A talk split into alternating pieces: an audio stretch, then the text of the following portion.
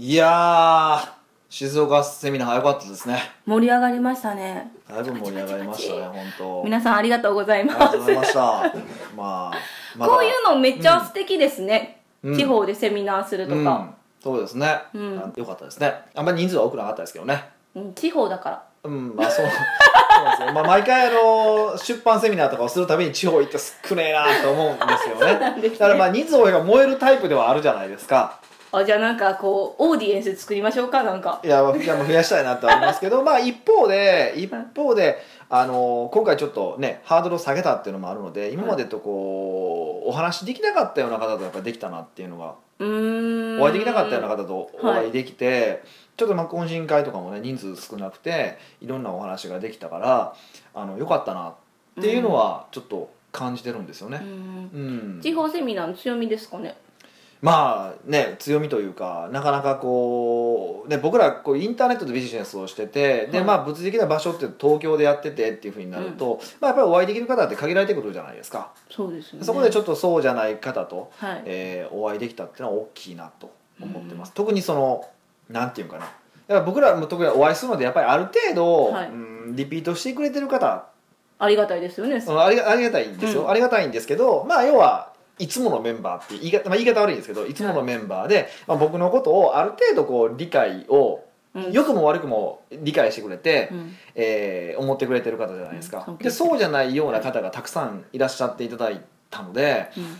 あのこう第一印象がどうだったのかっていうことをこう鮮烈に喋ってもらえたりとかね はいはいそうそうそうそう。こういう印象だってこのセミナーでこう変わったとか、うん。あとねやっぱ申し込む前にこういう恐怖があったとか、うん。やっぱそういうのをこう生で聞けたのは大きかったなっていうふうにすごいはい。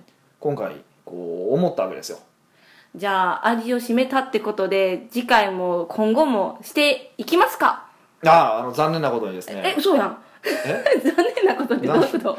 残念なことにですね、はい。えー次回の開催決まりましてですね。え全然残念でびっくりするじゃないですか。何やねんそれ。いや決まりました決まりました。よ えやったー。どこですあかの沖縄でやろうかなと、えマジですか？うん、沖縄ですなかかなか沖縄セミナーってやる人いないでしょうん聞いたことないですけど、まああのなんかね合宿とかやる方は、はい。なんかね沖縄合宿とかやられる方も結構多いし、はい。うちもねこう一回あのーやりましたけどね。経経験験合宿沖縄で。沖縄で。しょやりましたけど全員仕事にならなかったっていう遊びすぎやろもうねあったかくて遊びにしかならなかったんですよね。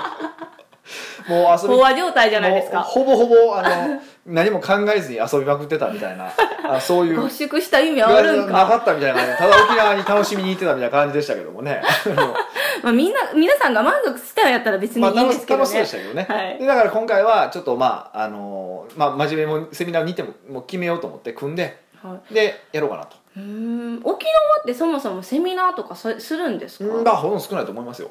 少ないと思います。はい。だからここん今回もねだからその静岡はその、まあ、山口さんはいですね。そうあのラブオファーみたいな感じですね。はい、山口さんがぜひ静岡でやってくれませんかっていうふうなお声をいただいて、まあ、うちもね、えー、とその奥越ビジネスニュースレターの会員さんが増えるんであれば、えー、とやりたいですっていうふうな話からね実現しまして、まあ、それこそ前回でいうジョイントベンチャーの話ですけど、そうですよね、うんあのそこからまあ実現したと。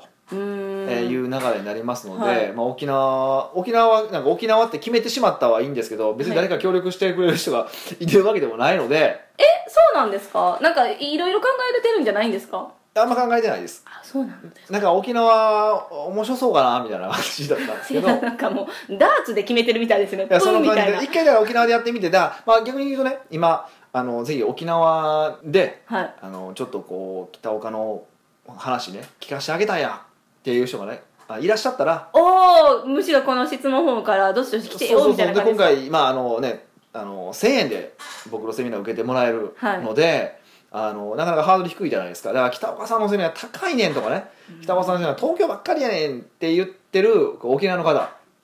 でぜひあの、まあ、自分自身もそうですし友達にもね聞かせてあげたいというようなですね優しい方既得な方がいらっしゃったら ぜひですねその沖縄セミナーにお越しいただけるといいですね。嬉しいなって思ってますね。はい。まああのなんかなんか逆にご紹介いただいた方に関してはね何かこうこう特別なプレゼントとかもしたいなと思ってますし。あとまあこれまた企画段階なんですけど、はい。あのーまあその前前後どっちかでねちょっとそういう、うんえーエクササイズ的なものをですね。それはねやってほしいです。えずっと前から言ってるそうやつそうそうそうですよねあの内田彩さん。はい。にボディチューニンボデグのィチューニングの、話ですねはい。そう内田彩さんにちょっとねあのそのかその方東京東京の方で、はい。えっと、今僕が、あのーまあ東京に行ってる時のその体を見てもらってる、まあ、先生なんですけど、はい。その方も沖縄でセッションをしたいって話をされてたんで、まあ、それから合同でしたいですねみたいな話ちょっと盛り上がってたんで、はい。まあ、ちょっと沖縄でもうね一緒にやれればなと。で特にねこの間女子会やった時に、はい。そのあやさんのあのセッションを受けてもらったら女の方にねみんなに受けてもらったら、すっごいもうすごいすごいっていう声がすごくてはい。あのヨガ歴10年の人がはい。あまあ、あるヨガのポーズを取ったんですね、まあ、ダウンドッグっていうヨガのポーズを取ったんですけど、はい。私が10年間やってきたダウンドッグはダウンドッグじゃなかったってえー断言しめっちゃましたか言やしね。えどれですか？宮脇さん宮脇さんなんですか？そうそうそう。10年間されてぐらい、たんですか、まあ、10年はちょっと盛りすぎかもしれないですけどあ あのそんなことを言ってました。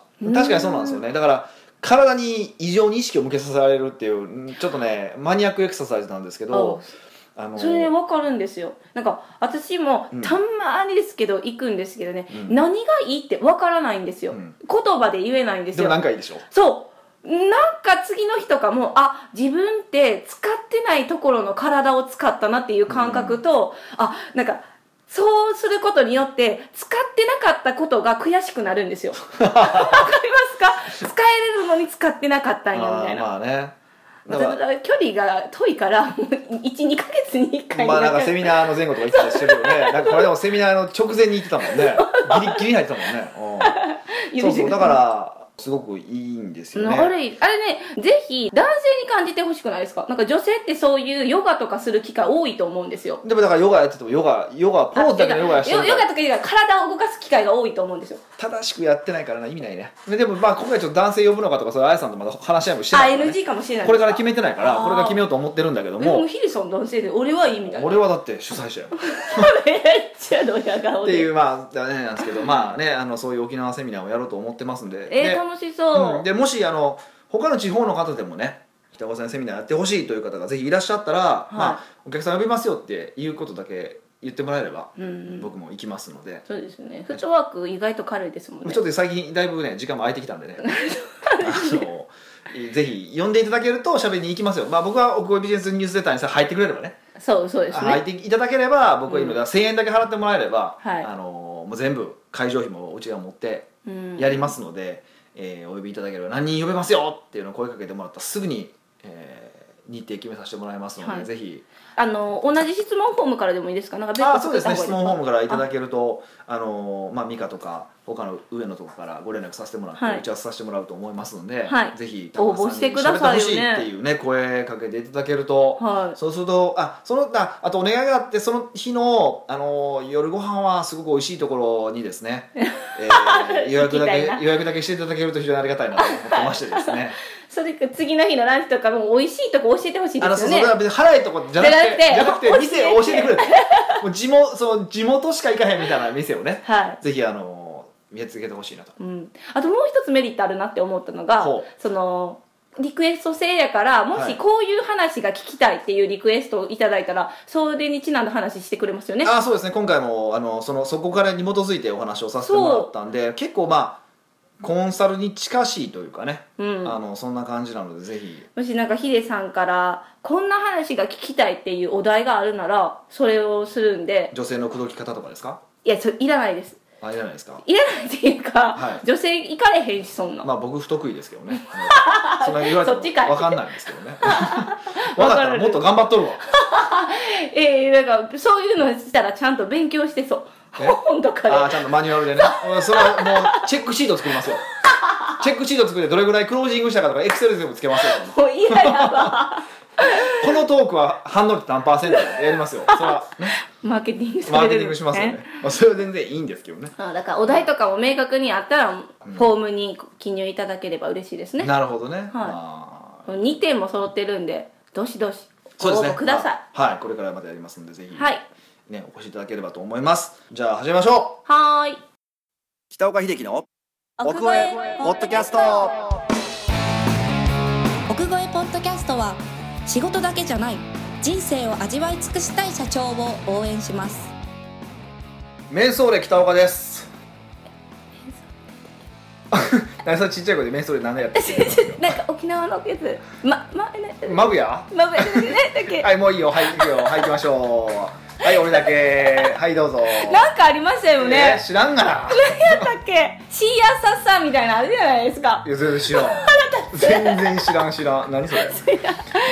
いやいやこれね今回はい質問フォーム読んでたらね、はい。なんとバッチリなタイミングでほう。だから7月から沖縄でビジネスしようかなって思あなってるるほど。じゃあそ方ののその方でじゃあセミナー来てもらったらいいから質問答えなくていいんじゃないですか？え嘘やん。そそれもありですか？違う。もう絶対今聞いててうずうずするじゃない？あ読んでよみたいあなそうかそうか。むしろ時計ちょうだいみたないるほどねな感じでなるほどね。じゃあちょっとじゃあ読みましょうか。ははい。読ませていただきます、いはい私は今年の7月に今住んでいる四国を離れて、うん。沖縄で相続コンサルの仕事を始める予定です。へえなんでなんですかね？なんでそんな四国から？沖縄に行かれるんですかね、うん。まあ、それも沖縄で聞きましょう。はい。そうですね。はいそうですね。数年前から計画し、うん。いよいよ独立して仕事をするのが近づくにつれ、うん。不安も増してきています。それは不安を増しますよね。そうですね、うん。一番の不安はうんピンチになった時にどこまで踏ん張るべきなのかということです。うん。お客さんが来なかったり売り上げが伸びなかったりするのが続くと非常に不安になりますしお金も続かないと思います。そこでお聞きしたいのですが創業当初からきちっとした経営計画書を作って実行していくべきなのでしょうか、それとも海の元の海のもものとも山のものとも。わからなはいい。創業ビジネスはフレキシブルな姿勢の方が良いのでしょうか？うん。また創業当初からコンサルをつけた方がいいのでしょうか？うん。正直お金もあまりないのですがコンサルをつけると知識面もそうですが怠けがちな自分に喝を入れてくれる時期もあります、うん。期待ね。活動入れてくれる期待もあります。あ期待期はい。待もあります、よろしくご教授ください。神神やな。まあいいんですけどね。じゃあ一番最初のあの動揺がなんか答えられへんかったからちょっと響いてるんですよ。あの放送事故がね。まあいいんですけど、はい。なるほど。はい。まああのこれね聞かれてる方は企業前の方もいらっしゃるし自分でビジネスされてる方もいらっしゃるので、ちょっとまあその方二あのね二通りに役に立つようにお話をしたいなと思うんですけどね。あのまあ結論から言うとはい。じゃらん。辞める時期タイミングを決めましょうってことです。どうなったら辞めるのかっていうその撤退条件を決めるっていうのがすごく重要なんですよ。へえ始める前に絶対に。始める前に、うん例えば、えっと、半年間で月収がいくらにならなかったら辞める。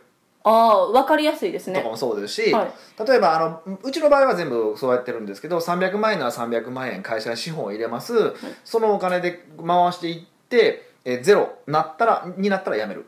おおっていうふうな形で、えーややってもらってます。どんどはい。ん新規事業に関してはですね、はい。そういう感じでやってもらってますね、はい。っていうふうにそのゴールそのダメな結果最低ラインっていうのを決めてしまってそこで終わらせるっていうことなんですよね、はい。うん、でそれ期間でもいいです。よ6ヶ月したら辞めるでもいいんですし。あの何か撤退条件を決めておかないといけないということです。でこれ普通のビジネスされてる方新規事業を立ち上げる方でもそうですしあのそうじゃなくてもう既存のビジネスも同じなんですよ、あ今回ってる方ももし決めてなかったら。そうそう。うちのビジネスも実はちゃんと撤退条件があって、こういうふうになったらもう秘密基地では閉めるって決めてます、へえ。ならないように。うんうん、なな なったら閉めるんですよね。そうそうそう。だからそれはあるからちゃんと決めておくってことです、なんでかっていうと、はい。あのー出ないとずるずるずるずるマイナスにいくんですよ。落ちていくんですよ。うん。でもちろんそこで大逆転するっていうシナリオももちろんあるのはあるんですよ、どん底まで落ちてはい上がる、あるのはあるんですけど、その可能性って高いのって低いんですよ。そうですよね。もちろんほら世の中のね、サクセスストーリーを見たら、はい。それどん底まで落ちてふ奇跡の復活みたいな話って多いじゃないですか、うん聞かれます。おえーすごいってなんで多いかって言ったら、はい。多い？そのそのそういう話がなんで多いかって言ったら、は珍しいから取り上げられるんですよ。うんそうです。そうでしょ？だから だからよそう例えば新聞のニュースとかでもそうなんですよ。はい。新聞ニュースってあんまり起こらないことがニュースになるんですよ。おー珍しいからみんなも注目してみる。そうそう。例えばそのうーん隣町のなんとかさんのところに赤ちゃんが生まれましたっていうニュースは流れないんですよ。びっくりする。もう毎日生まれとんねんって話じゃないですかそうそうそうそう。でしょ？はい。だからだし例えば海外にアメリカ例えばアメリカとかに行って新聞見て殺人が起こったなんてニュースが出ないわけですよ。それ殺人があまりにも多すぎるからええでも衝撃的な例えばその銃の乱射事件とかが出るわけでしょ？はいはい。っっていうことなんですよで日本でも殺人事件のニュースが多いってことは殺人が多いわけではなくて殺人が珍しいからなんですよ。でそういう意味でいくと、まあ、平和な証だよねって話なんですよ。そうやって言われたらそうなんですけど、うん。ずーっとこっちはあのみ見せさせられているからそれがいっぱいあるんかって錯覚になりますはしますよね。だから実際はい。数字で見ると分かりやすいんですけど、ん。あのー凶悪事件ですよね、はい。日本国内における凶悪事件っていうのは戦後から見たら右肩下がりです。下が出るってことですよね。ずっと下がり続けてます。実は下がり続けてるので、うん実はいより昔よりは凶悪化してるとか言ってるけど昔の方が凶悪です。なんやったら今の,、あの最近の若いもんはって言ってるおじいちゃん世代とか団塊世代のおじいちゃんとかいてるでしょ、はい。あの辺の人が一番凶悪ですからね統計的に見るとね。そう。そうそうそうこいつらが凶悪やみたいな。数字で見たらすごいなんか事実が見えるんですね。そうそう。対人口比率で見てもその時代の人が一番凶悪事件を起こしてるんですよ。だから凶悪なのは奴らですよ。なんか恨みがあるんですか？やつ らですよ。そうそう。で何の話だっけ？え？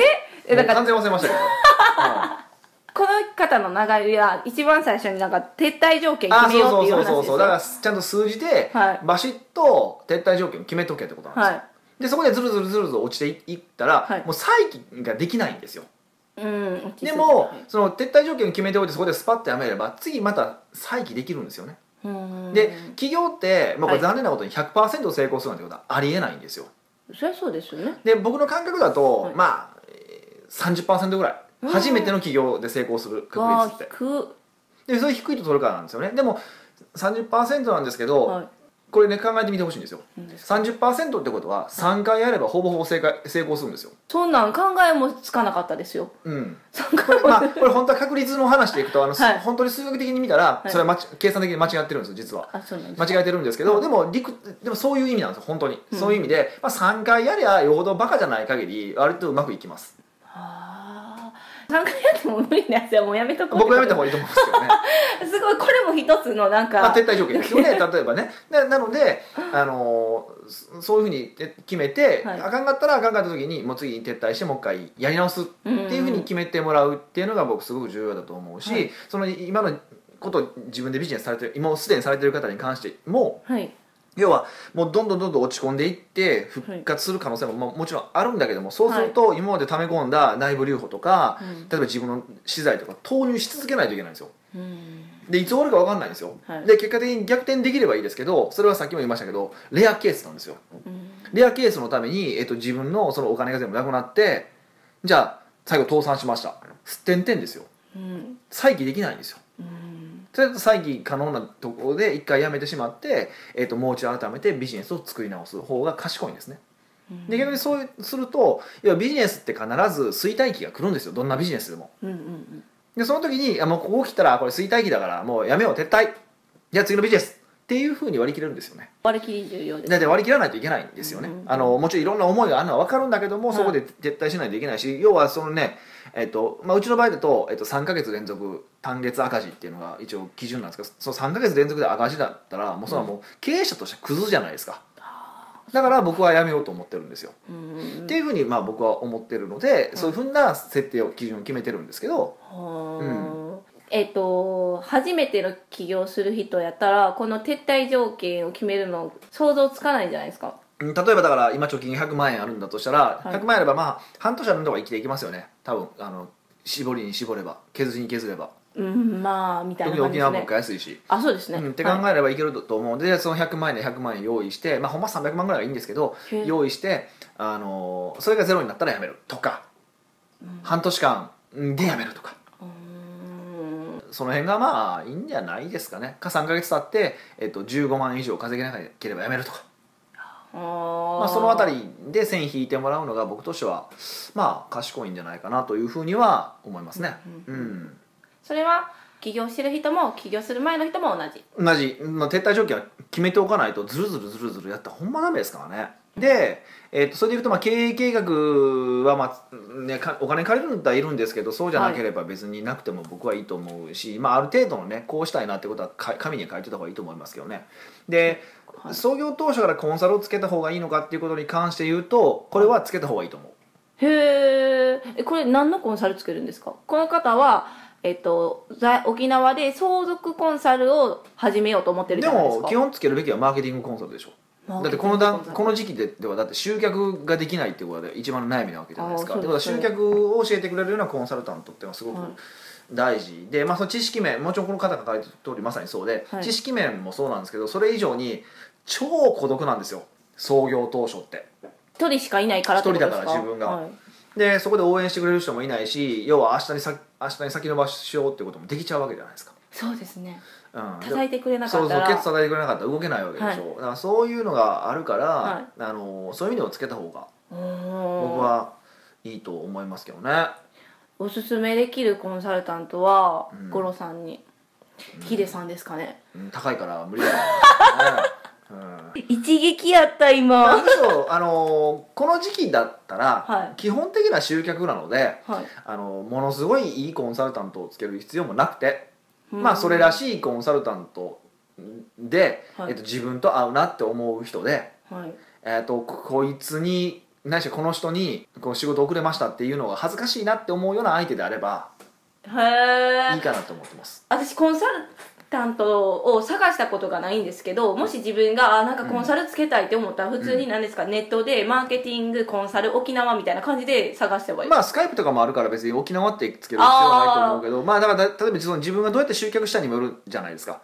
ブログから集客するのかファックス DM から集客するのかまあいろいろあるじゃないですか。そうや。であればそうそうどういうその集客手段でやるのかによって決めてもいいしいや総合的に分かるような人でっていうふうに、まあ、集客コンサルで探すのもいいしまあできればそっちの方が僕はいいと思いますけどね。あの手段にどっちですか？こう手手段を絞るんじゃないちゃんとその人に合ったアイデアを出してくれるコンサルタントはいいと思いますけどうね、でもまあね頑張ってお金出すのが出していいコンサルタントをつけてもらうのが僕みたいないいコンサルタントをつけてもらうのが、ちょっとまあまあハードル高いから、まあ募集もしてないですけどね。してないですけどまあいいんじゃないかなというふうに思いますけどね。